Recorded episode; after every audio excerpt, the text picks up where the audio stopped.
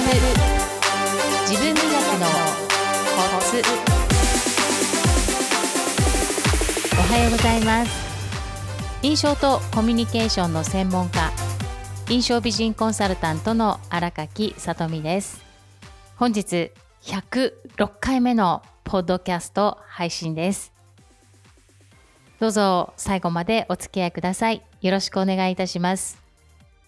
今回のテーマは人前での緊張との付き合い方についての3つのポイントをお伝えします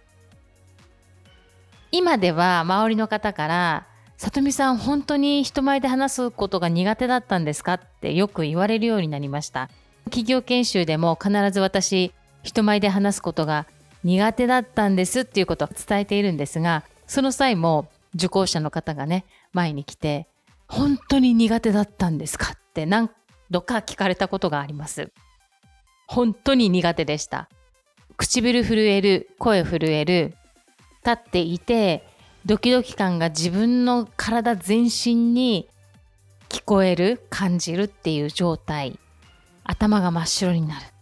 だから人前で話す緊張するタイプの方の気持ちとてもわかります。よくよく聞いてみるとね人前で話すことに苦手意識があって緊張するっていう方多いなっていうことで後々私も気づいていったんですが私もまだ緊張はします。スタートはやはり。研修前とかセミナーの前に事前に準備をねしっかり時間をかけていてもやはりスタートは緊張します。仕事以外では PTA の集まりで自己紹介するときは仕事と違うのでまた違った緊張感なんですよね。ではこの緊張とどう付き合ったらいいのかっていうことこれから3つお話ししていきます。まず1つ目です。緊張している状態自分自身の状態皆さんいかがですか？ポジティブに捉えてますか？それともネガティブに捉えていますか？以前の私はネガティブに捉えていたんですね。緊張している私はダメだっていうような感覚で私いたんです。堂々と話している人がすごく羨ましくって緊張して話す私は自信のなさとか自信がないから緊張するんだなっていうことでネガティブなイメージしかありませんでした。人前で話すようになって私はその状態を切り替えたんですね。意識を切り替えました。以前の私は緊張しているイコールできない自信がない私と何度も自分にすり込んでいたんですね。これから人前で話する緊張するできない私自信がないということを言葉でも言っていたし思考の中でも繰り返し繰り返し繰り返し考えながらということはイコール自分にすり込んでいたということなんです。このことは心理学学んで気づいていきました。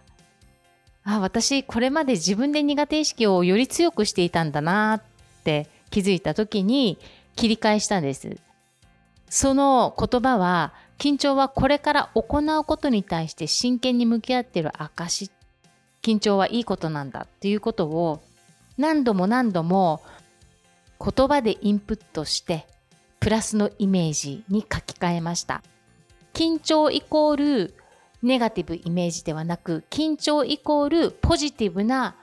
イメージ。緊張イコールポジティブということで私は少しずつ何度も何度も繰り返し繰り返し落とし込んでいったんですね。イメージを書き換えたという言い方がいいですね。これはすぐにできたわけではなく何回も何回も本当に繰り返しを行って今では緊張感があって当たり前と思ってます。スタートは必ず緊張しますが声に言葉で表現していくうちにボディーランゲージなどをね意識して使っていくことでだんだんだんだん緊張感から自分のテンポで全体を見渡しながら伝えることができるようになっていくという流れになっていくので緊張はいいものだと今はもう完全に捉えることができています。これが一つ目です。すぐにできたわけではないので、人前で緊張する方は何度も何度も自分にすり込んでください。マインドコントロールですよ、これ。プラス、プラスの意味でのマインドコントロール。自分も自分自身コントロールしなきゃ。いい意味でね。二つ目です。二つ目は、人前に立った時に姿勢を必ず正して胸を開いている状況を自分で作っていきました。姿勢はもともと私は親からずっと厳しく姿勢のことや歩き方などは注意されてきたので猫背ではないんですけれども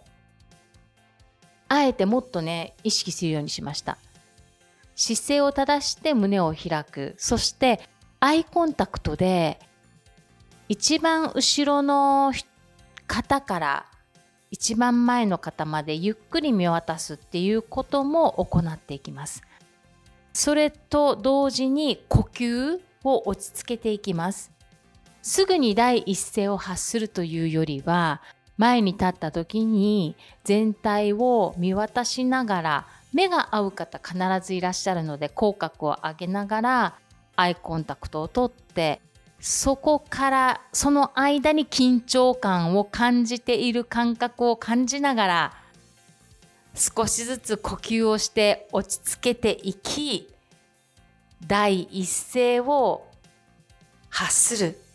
ていうことをやるようになっていきました。この間10秒あるかないぐらいかだと思うんですがたった10秒で落ち着いてきます。私も以前そうだったんですが目を合わせることが怖いと思っていたんです。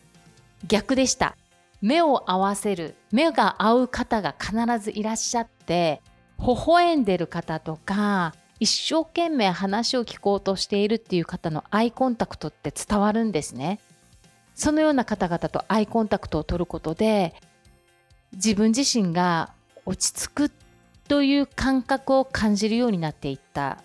ということです。アイコンタクトも大切このことを私体感覚で知った時に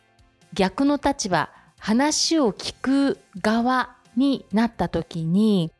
話をしている方の目を見てうなずく態度をとるということで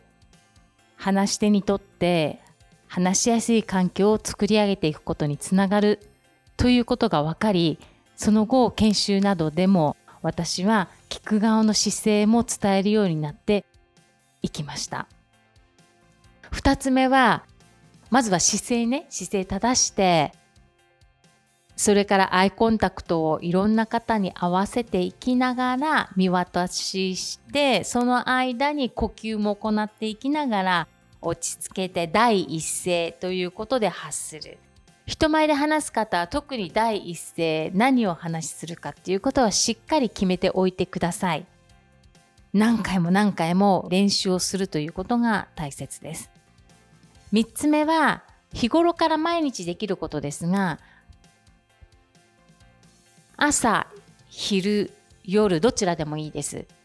可能な限り1日1回でも構いませんから1日2分間胸を開いて姿勢を正して顔をね斜め上に上げて両手を腰に当ててまたは両手上げてもいいです。万歳するような感じでね。万歳するイメージで手を上げてもいいです。勝利の仁王立ちのポーズをキープします。2分間。これを続けることでテストステロンというホルモンが16%増していきますからどんなに緊張していても堂々と話ができる状態を作れるようになっていきます。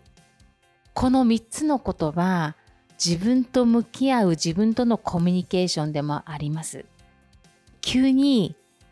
スピーチお願いしますって言われた時に堂々と話ができるように日頃から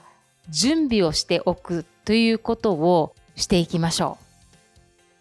皆さんがもし急にスピーチを与えられたとしても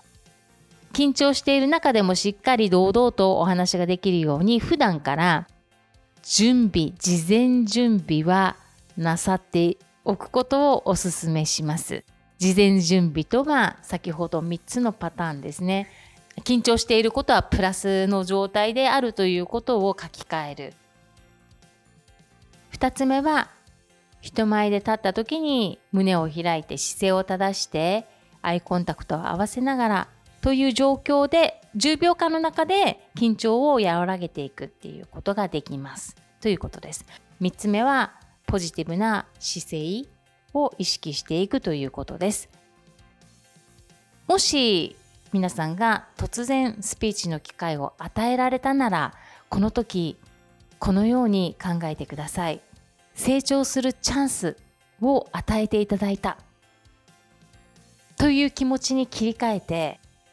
人前で話をさせていただくということをさせていただくっていう気持ちでチャレンジなさってください。人前で話すことは機会回数をこなすことでどんどん上手になっていきます。1回目は2回目のためにある。2回目は3回目のためにある。3回目は4回目のためにあるという意識でいくとポジティブに捉えられるのではないでしょうか。それでは皆さん今週もニコニコスマイルでハッピーウィークをお過ごしください。皆さんのもとに素敵な出来事がたくさん舞い込んできますよう心から祈りましてポッドキャストの配信を終了いたします。最後までお付き合いくださいましてありがとうございました。また来週お会いしましょう。